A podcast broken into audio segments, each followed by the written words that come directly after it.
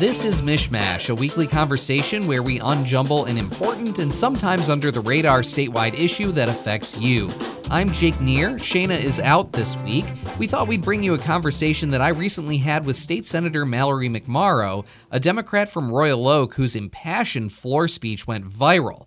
She was pushing back against baseless attacks made by her Republican colleague, State Senator Lana Theis of Brighton, in a fundraising email. It claimed that McMorrow and other Democrats wanted to groom and sexualize children. McMorrow's speech has garnered so much attention that she actually got a call from the president about it. Here's what she had to say about that certainly not the uh, the week that I thought I was going to be having last week to get a, a call from the president. But he um, he actually called me twice, uh, and I missed it the first time because I was reading to my daughter and putting her to bed. So that's a, a story I'm going to hold over her head for the rest of her life is that she was more important than the president. But um, it, it was, you know, he he just said thank you and and without divulging too much of a personal conversation, said that you know he's he's been doing this a lot longer than I have, um, and has never seen it this bad, where you know flinging hateful, un, untruthful comments with no idea of the consequences is just accepted as normal. You just look down at your phone and see missed call Joe Biden, right? exactly. That's exactly what comes up.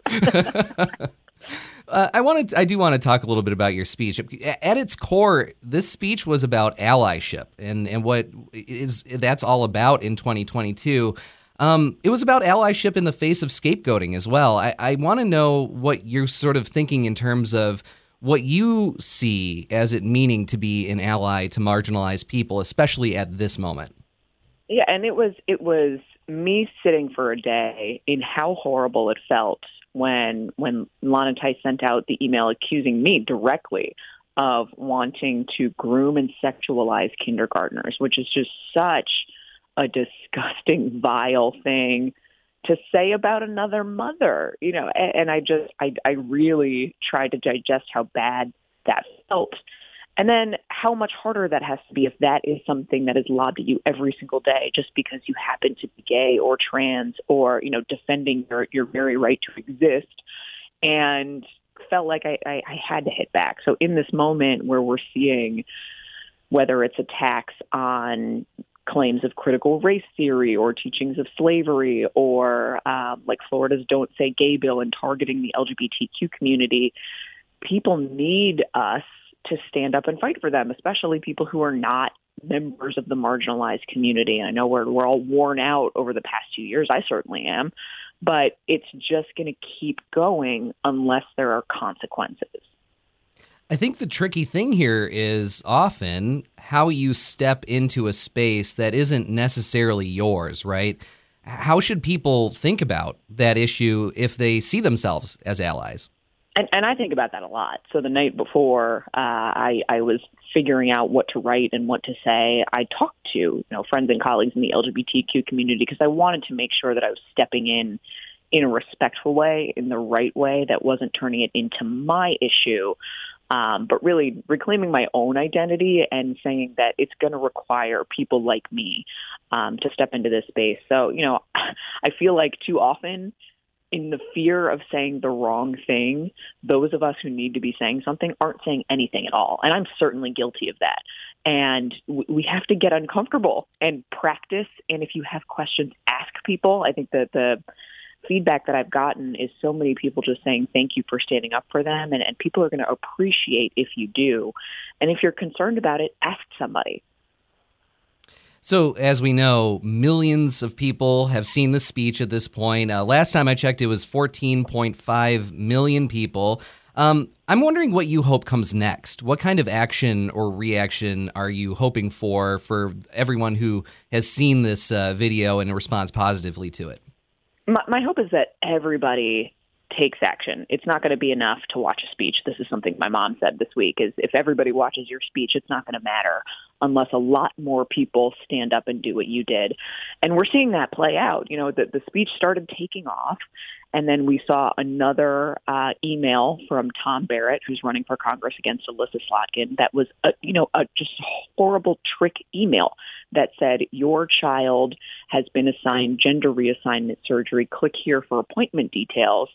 And the click went to his fundraising page. And it, it is getting worse and worse. We saw what played out with the GOP nominating convention, and it didn't stop with one speech. So all of us, if you saw the speech, if you liked it, if you thought that it was the right thing to do, you're the next person who needs to stand up and do the same thing. This is what kind of concerns me as someone who's been following state politics for a very long time and has sat in the Capitol covering sessions and things like that someone like Tom Barrett, I'm thinking about uh, getting to know him when he was in the state house, someone who was able to work across party lines at times, uh, someone who seemed to be.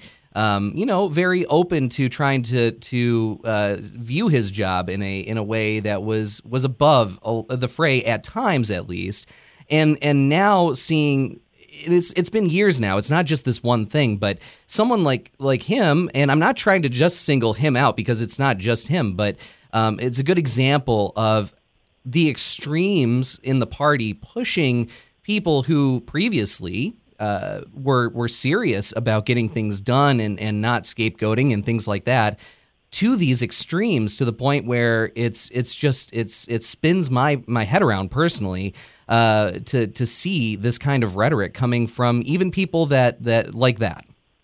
It, it's true, and it just feels at this point like a competition for who can say the worst thing, and it's it's saying things without any thought to the consequence, but there are very real consequences. This type of language about grooming and pedophilia is the exact thing that led a gunman to barge into Comet Ping Pong Pizza Place in D.C. and open fire, thinking that there were children there captured in a basement that didn't even exist being held by pedophiles.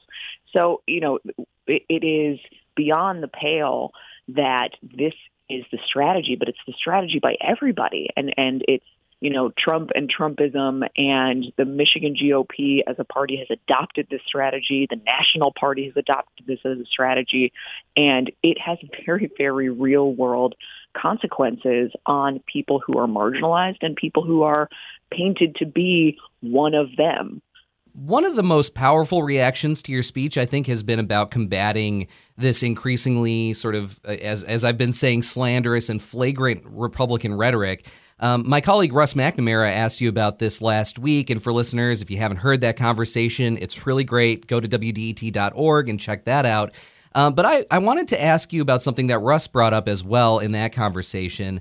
Uh, Michelle Obama famously said, When they go low, we go high. Since then, I think that it's been interpreted to mean essentially when they go low, we lie down. Um, I, I want to get your thoughts about what going high means, especially in this case.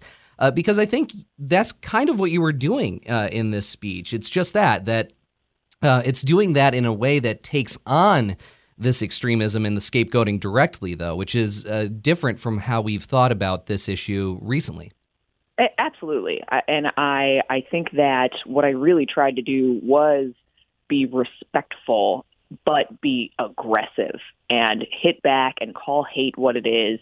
But it wasn't getting into mudslinging. You know, originally when when I was thinking about what to say, I was thinking about kind of hypocrisy and things that have happened in the Republican Party and other people who have who have done quite literal grooming and and realizing that is not going to elevate this issue that is not going to combat it that is going to keep it in the sandbox, mm. and we have to get out of that.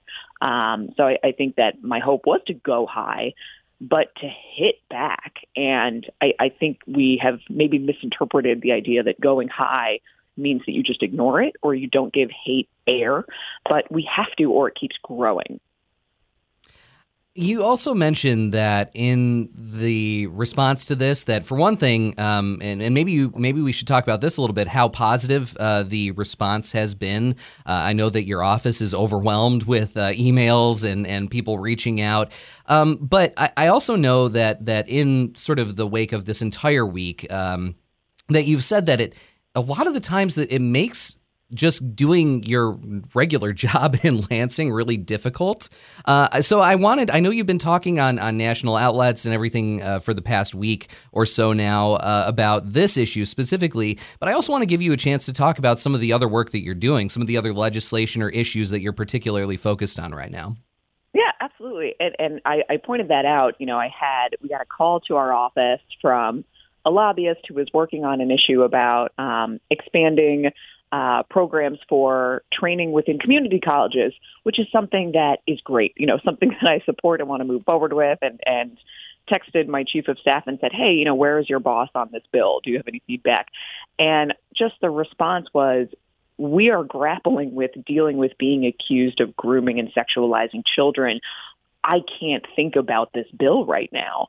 And that's the reality, I think, for, for a lot of people in this space is this is not only just hateful and horrible language, it disrupts the business of running the state of Michigan, of putting forward programs like this. You know, so I have been working on legislation to expand access to electric vehicle chargers. I have been working on uh, trying to put together a pilot program, potentially here in Oakland County, uh, to create a, a subsidized paid leave program so that small businesses have an incentive to offer paid leave. And a lot of that work is just ground to a halt when things like this happen. So I've been really pushing people in the lobby corps, people who, you know, donate to candidates to say it's not just a matter of who's in the majority and who's not. It is grinding the business of working for 10 million people in the state to a halt and it's a particularly important time right now. I know that that I, I believe, correct me if I'm wrong, that you uh, don't sit on any of the budget subcommittees, but I know that the budget is sort of in full swing right now in Lansing. This is the maybe the the most sort of significant piece of legislation that comes through the Capitol every single year. And it seems like uh, in the midst of an election year of sort of uh, chaos within, uh, especially the Republican Party right now, and then these sorts of events, uh, that you know the the concentration it's got to be difficult to sort of make sure that uh, all of the, the minutia and the fine points that need to be put on something as important and impactful as, as the budget or other legislation, uh, it, again, it makes it a little bit more difficult. Absolutely, and and you're right. I don't serve on the appropriations committees, but we keep you know a running list in my office of our priorities, and we work with all of our municipalities and stakeholders to make sure we are constantly advocating for the things that we feel need to get into the budget on behalf of, of our constituents.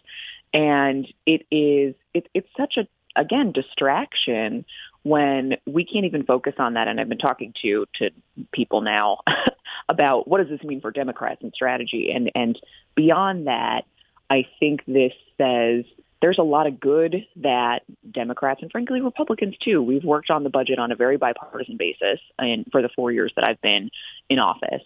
Um, but it makes it hard for people to even notice the work that comes out. You're not going to notice, you know, if your street is being fixed, if you're constantly being pummeled with this moral panic, the house is on fire, just vitriolic garbage. So I think that's why it's so important that we just have to shut this down so we can get back to debating how we spend budget dollars and what our priorities are because that's what actually matters to people. I know you've been getting this question a lot. I do want to make sure that we get it out of the way, which is um, as as of the last time I heard you speak about this, uh, still no apology from Senator Lana Theis or any Republicans. Um, any update on that? No, still nothing. Mm. Uh, right now, you represent a district that's pretty evenly split between Democrats and Republicans. I'm curious, you know, have going around your district, you know, you, you're in, in a reelection campaign right now. Do you think Republicans in your district, which again um, is centered in Royal Oak in Oakland County, do you think that Republicans in your district are seeing themselves reflected in the party today?